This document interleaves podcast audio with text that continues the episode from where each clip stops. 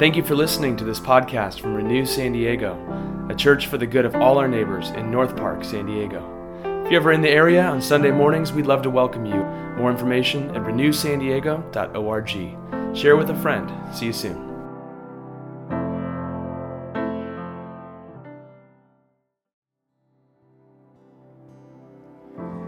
Today's reading is from the book of Exodus, chapter 16, verses 1 through 18.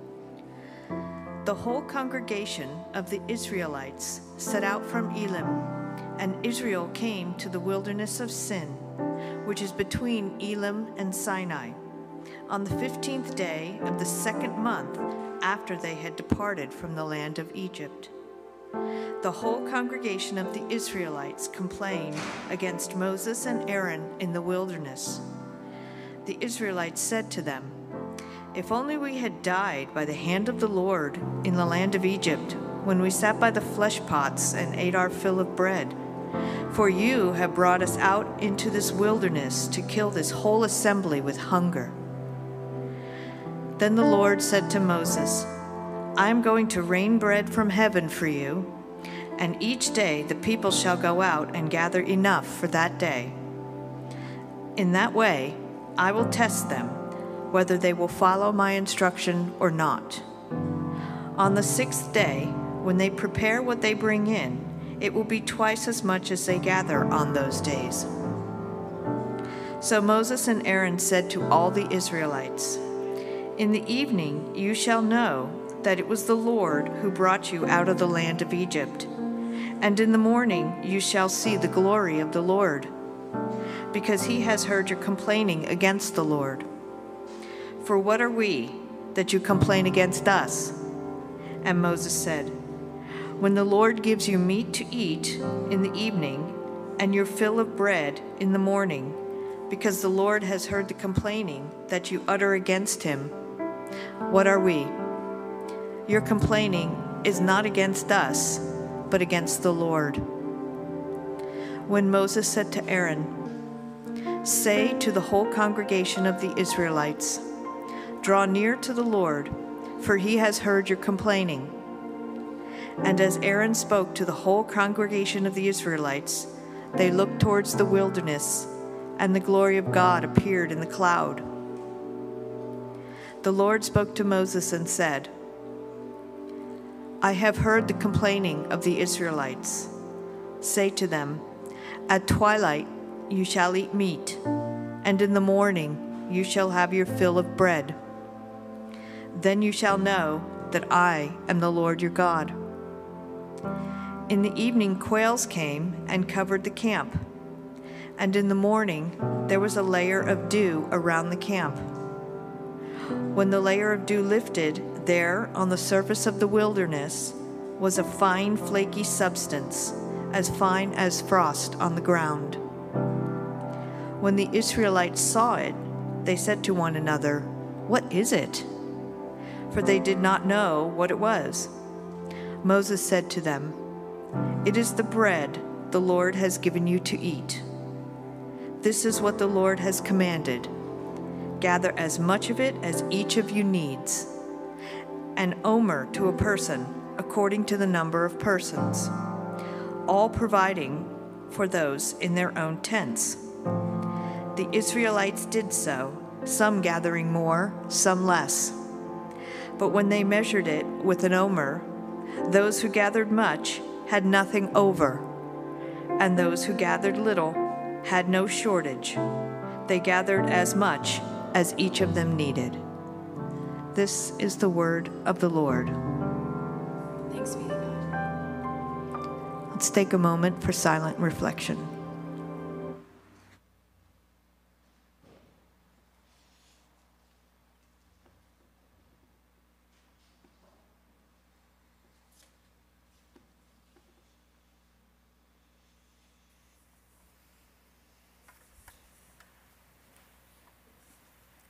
Let's pray together.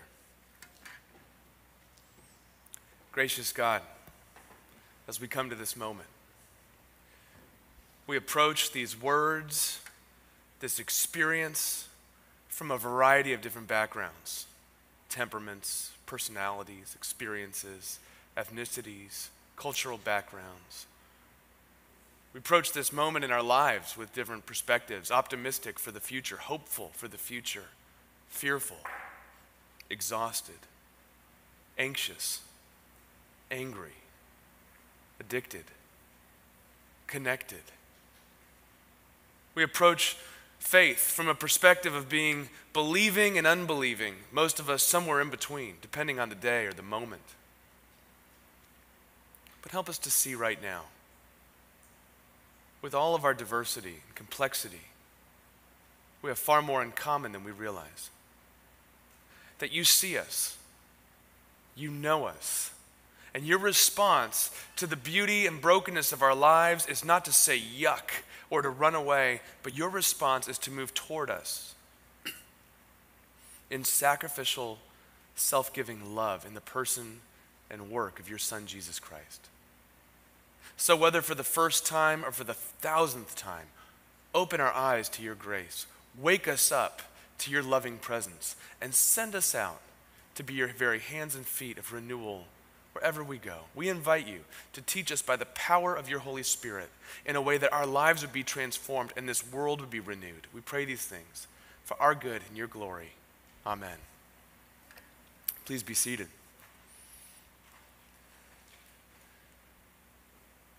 On the first Saturday of every month, when we have our Know Your Neighbor gatherings, if you have the opportunity to go to one, it's a meaningful experience because you're connecting with people you otherwise not, might not connect with.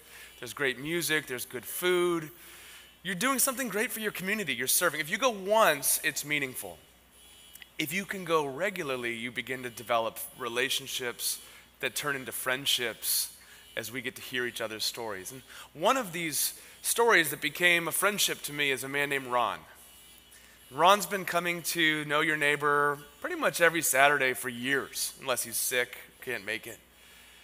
I've seen Ron throughout the weeks, and we've gotten clothes together and just gone block to block handing out good clothes to people. He only collects good clothes to hand out. He's not a friend who's going to give you a bad sweater, he's going to give you a nice sweater, right?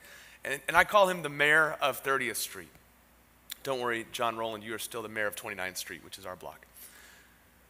And so over time, Ron goes, he begins to share his story, and he says, hey, Matt, you know, before all of this difficulty that's currently taking place in my life, I actually was pretty successful. And I was actually a part of a band that got to be pretty well known. We, t- we toured the United States, and I was one of the lead singers of the band, and he's telling me these stories.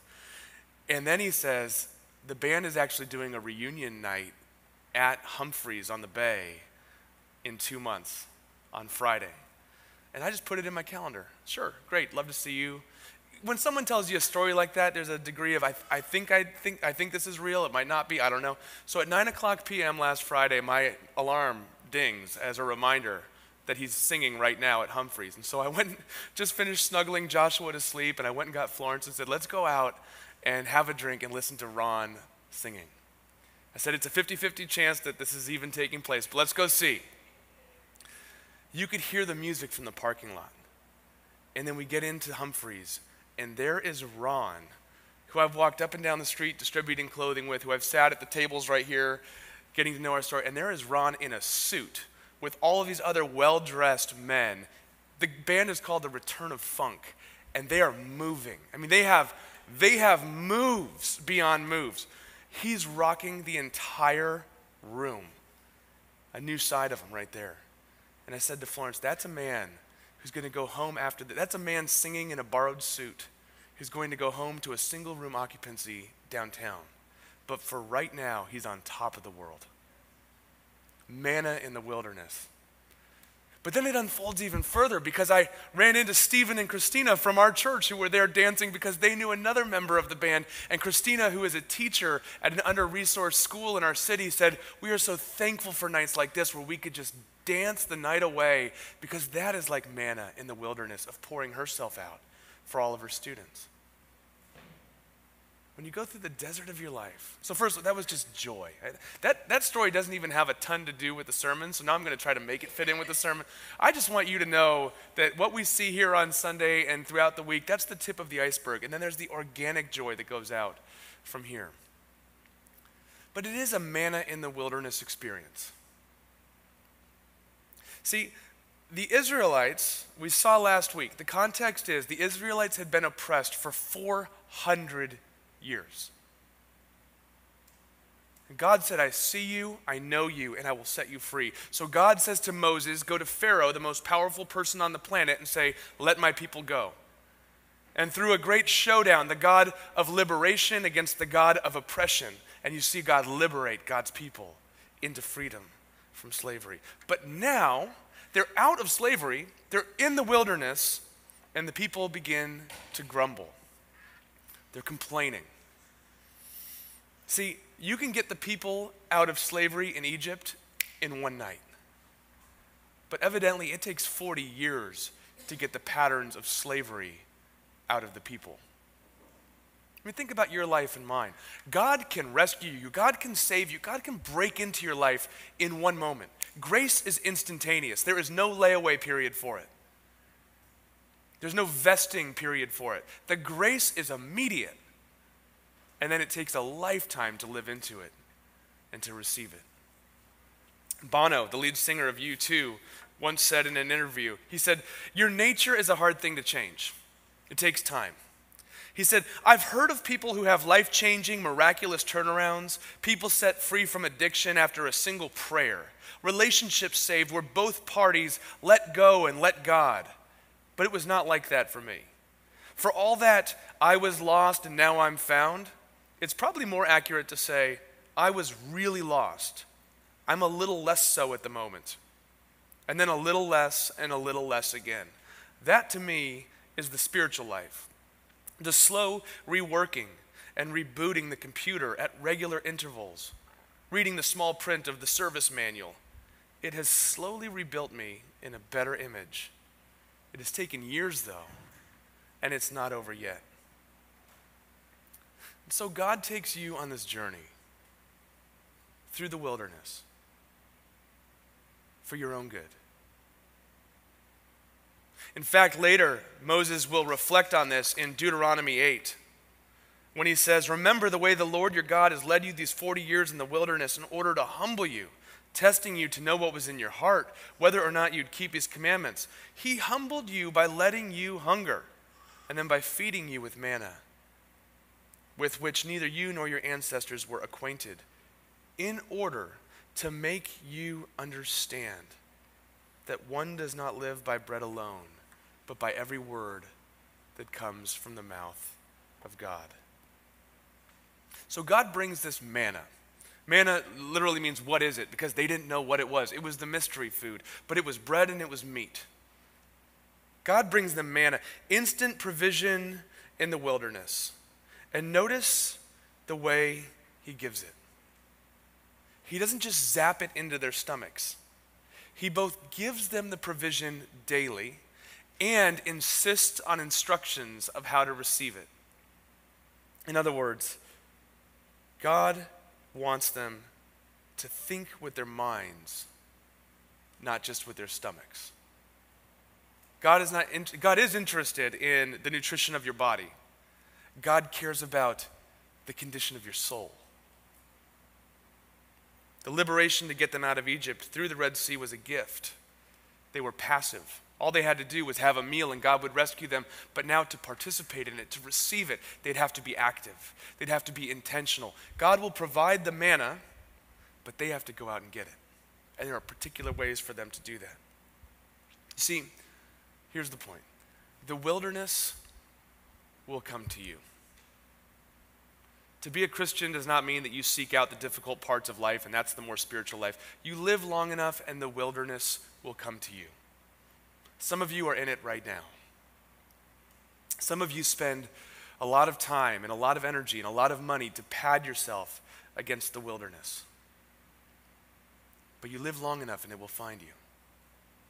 That diagnosis that came as a surprise for you or for a loved one. that job that you thought was secure, and now it's evaporated. That relationship that used to bring warmth and connection, and now the distance itself is so heartbreaking. The wilderness will find you. And the wilderness is not neutral, it will either make you sweeter or more bitter, it will make you stronger or weaker. It will make you more connected or more cynical. It will make you more brittle or more buoyant. It's not neutral. It is critical that you, when walking through the wilderness, utilize it as a way to become more and more formed in the image and likeness of God. It's an opportunity. So let's, through that lens, look at this real quick just to see as God brings them through the wilderness and provides this food for the journey, this daily bread, this manna, in order to train us to trust Him, to convince us to listen to Him, and to send us to live in community, to trust Him, to listen to Him, to live in community. First, to train us to trust Him. How much do you think about the word trust?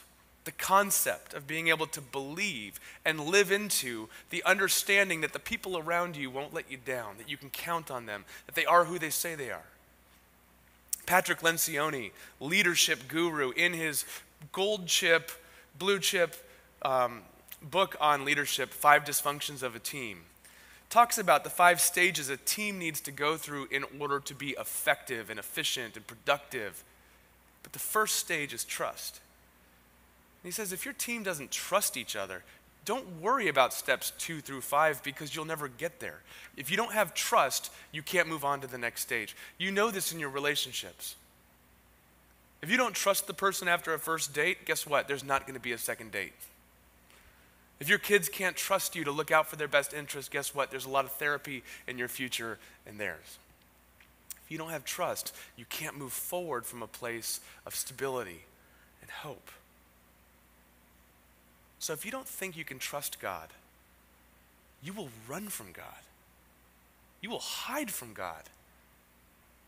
That's what that was Adam and Eve in the garden, the very beginning. We can't trust that God would look out for us. And so they're running and they're hiding.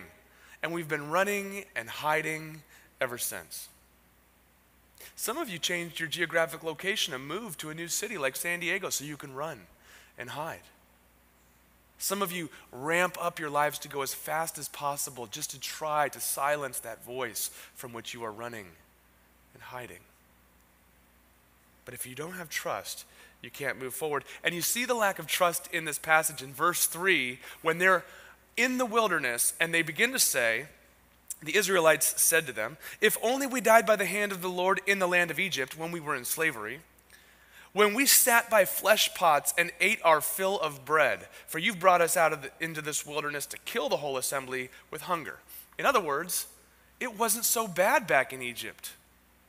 Why'd you have to take us out of there? It wasn't so bad back in slavery. We had food, we had, we had um, meat, we had bread. They are forgetting they had whips, they had chains, they had slave masters, they had their kids separated from them.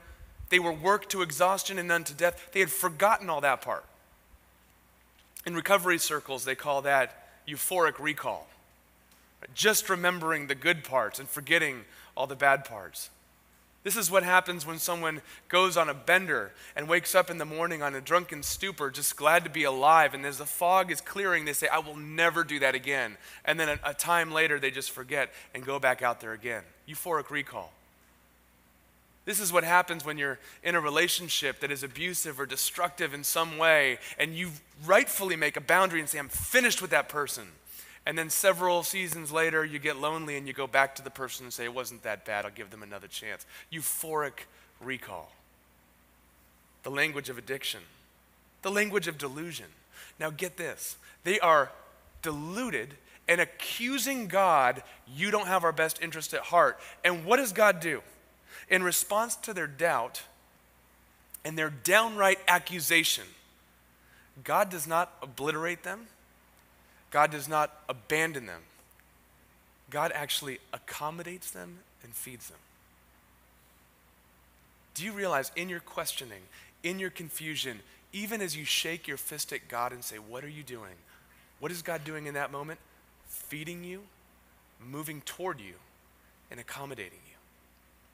So God's response to their lack of trust is, I will feed you. I will give you all that you need. Maybe they're realizing what I've heard so many of you say to me.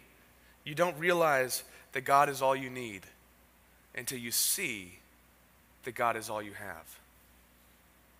You don't realize God is all you need until you see that God is the only one that would never leave you or forsake you.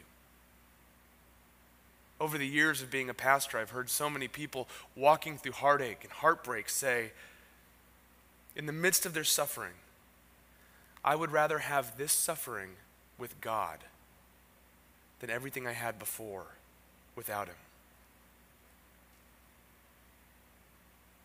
When you can say that,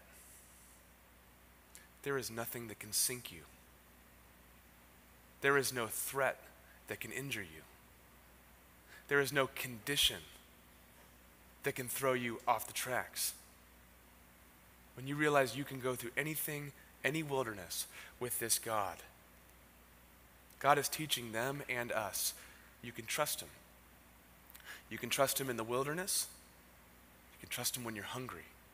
You can trust Him in the desert. You can trust Him with your euphoric recall. You can trust Him with your spiritual amnesia when you forget who God is and how God loves you. You can trust Him even there to say, I have been here all along, and I will never leave you or forsake you. teaches us to trust Him. But this food for the journey, this manna in the wilderness, also teaches us to listen to Him.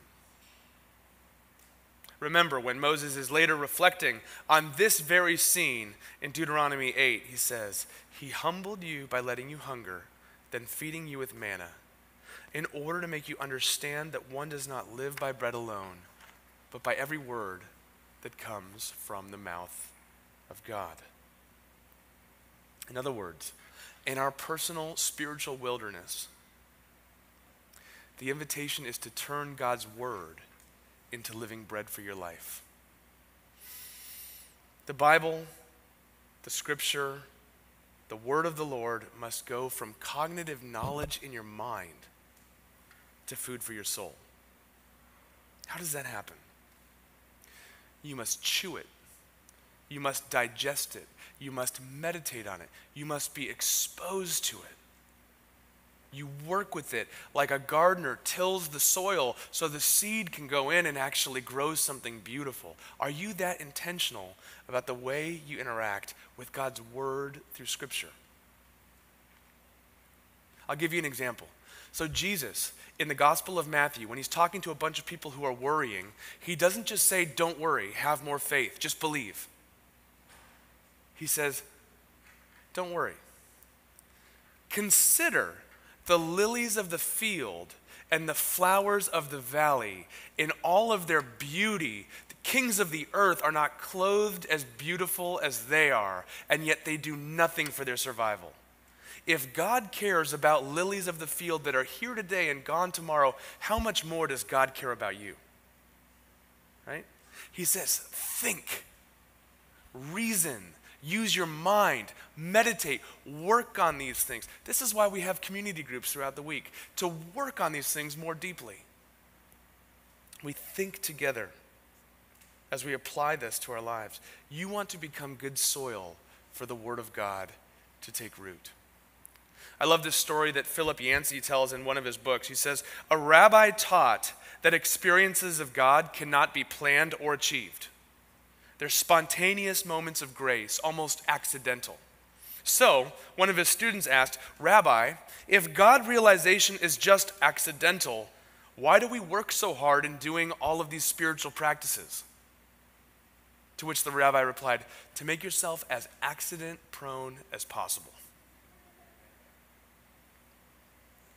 Lent, these next, the rest of these 40 days before Easter, is an opportunity for you to put yourself into new grooves, new patterns of making yourself as accident prone as possible. For God's grace to break in, to listen to Him. What practices do you have in your life to listen to God.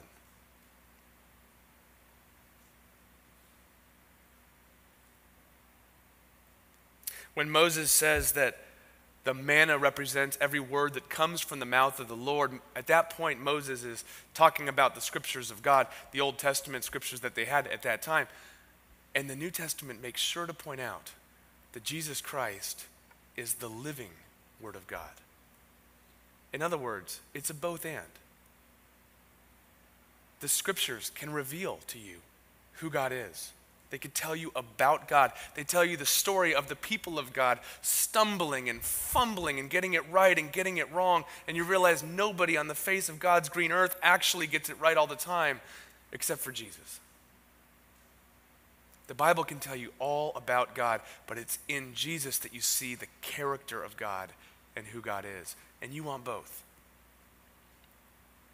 This is actually one of the reasons why our process at Renew Church of discipleship, that process of becoming the person God's created you to be as you follow Jesus together, it is nothing less than intellectual, using our minds. We read the scriptures, we talk about them, we study them, but it's experiential. You go out into this world to meet Jesus in the poor, to meet Jesus in the hurting, and let them meet Jesus in you. Because if you only have data, I mean, if you only know about somebody but you don't know them, let's take it even further. If you know all about somebody, you know all the data, all the figures, all their history, and you don't know them personally, there's a word for that stalker. and it's illegal and it's weird. Jesus says, Let the word of God lead you to me, to relationship. You've learned about me, now meet me in person.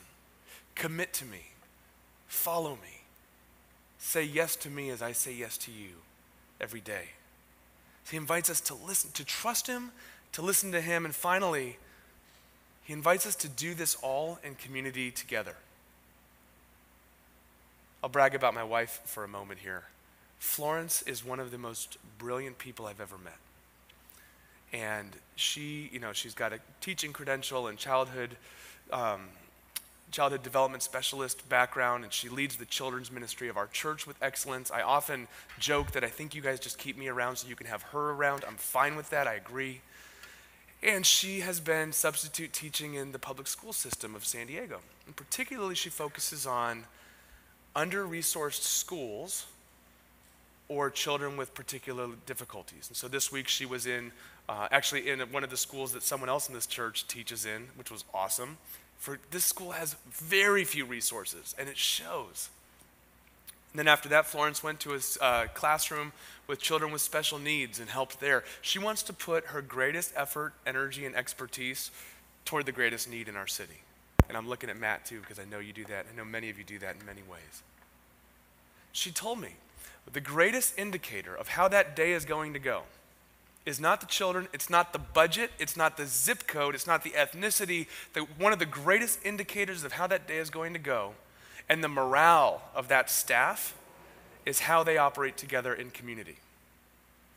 Does that teacher have good support staff? Do they get along? Do they feel like they have each other's backs? Or do they feel like they're alone all the time?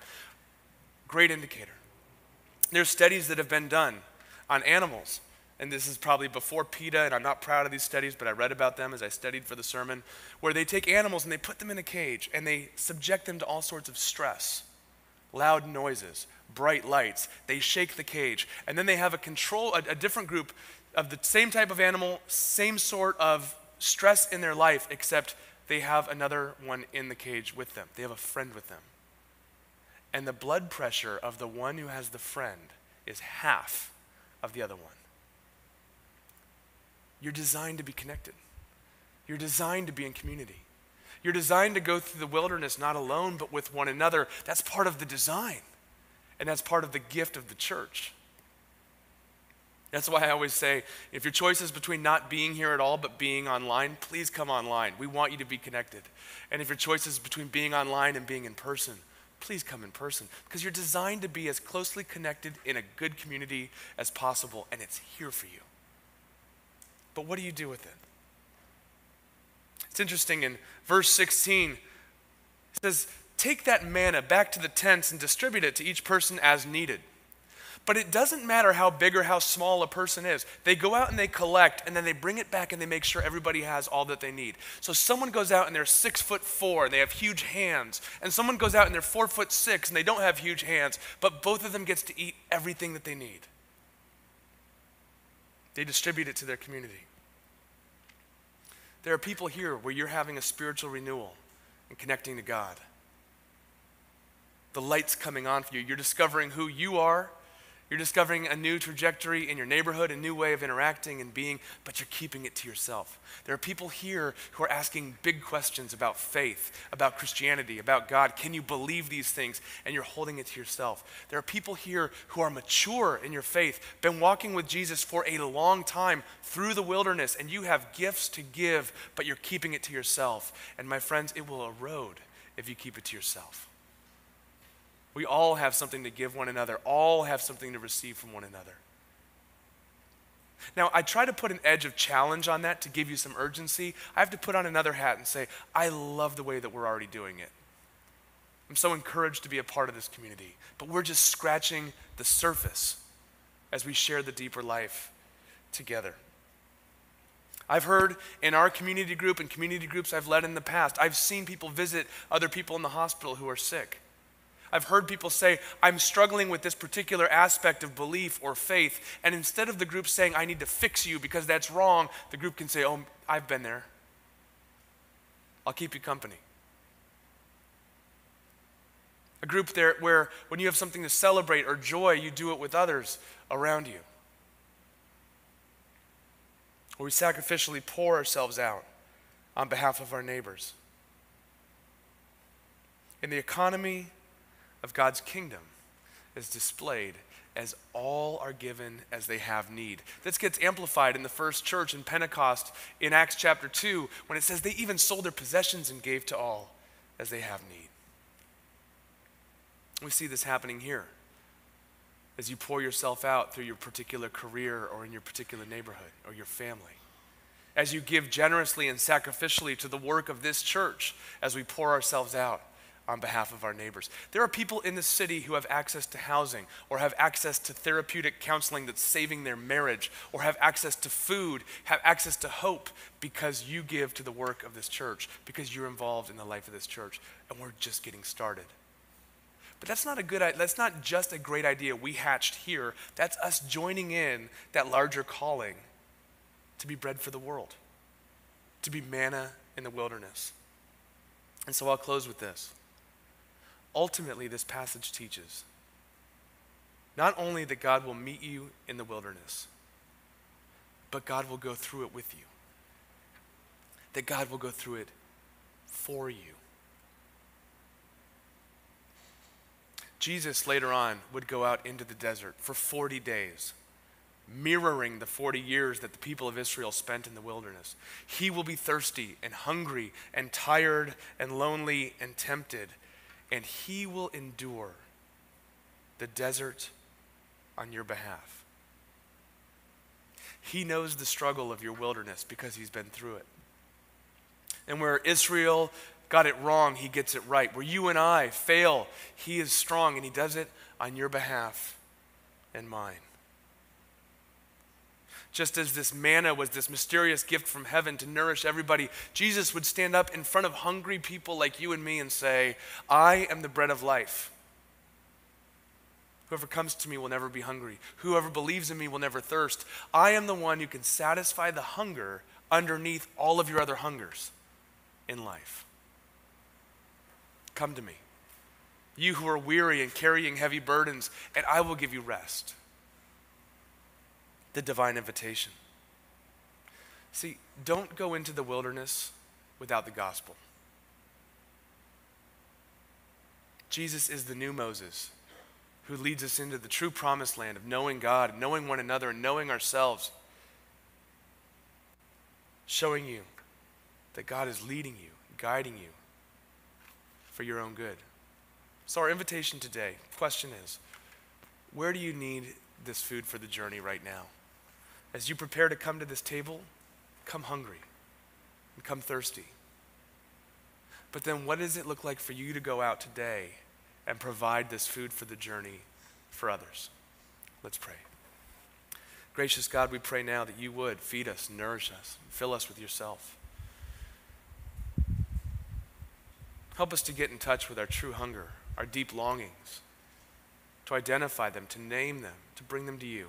And we pray that you would fill them and satisfy them in a way that only you can.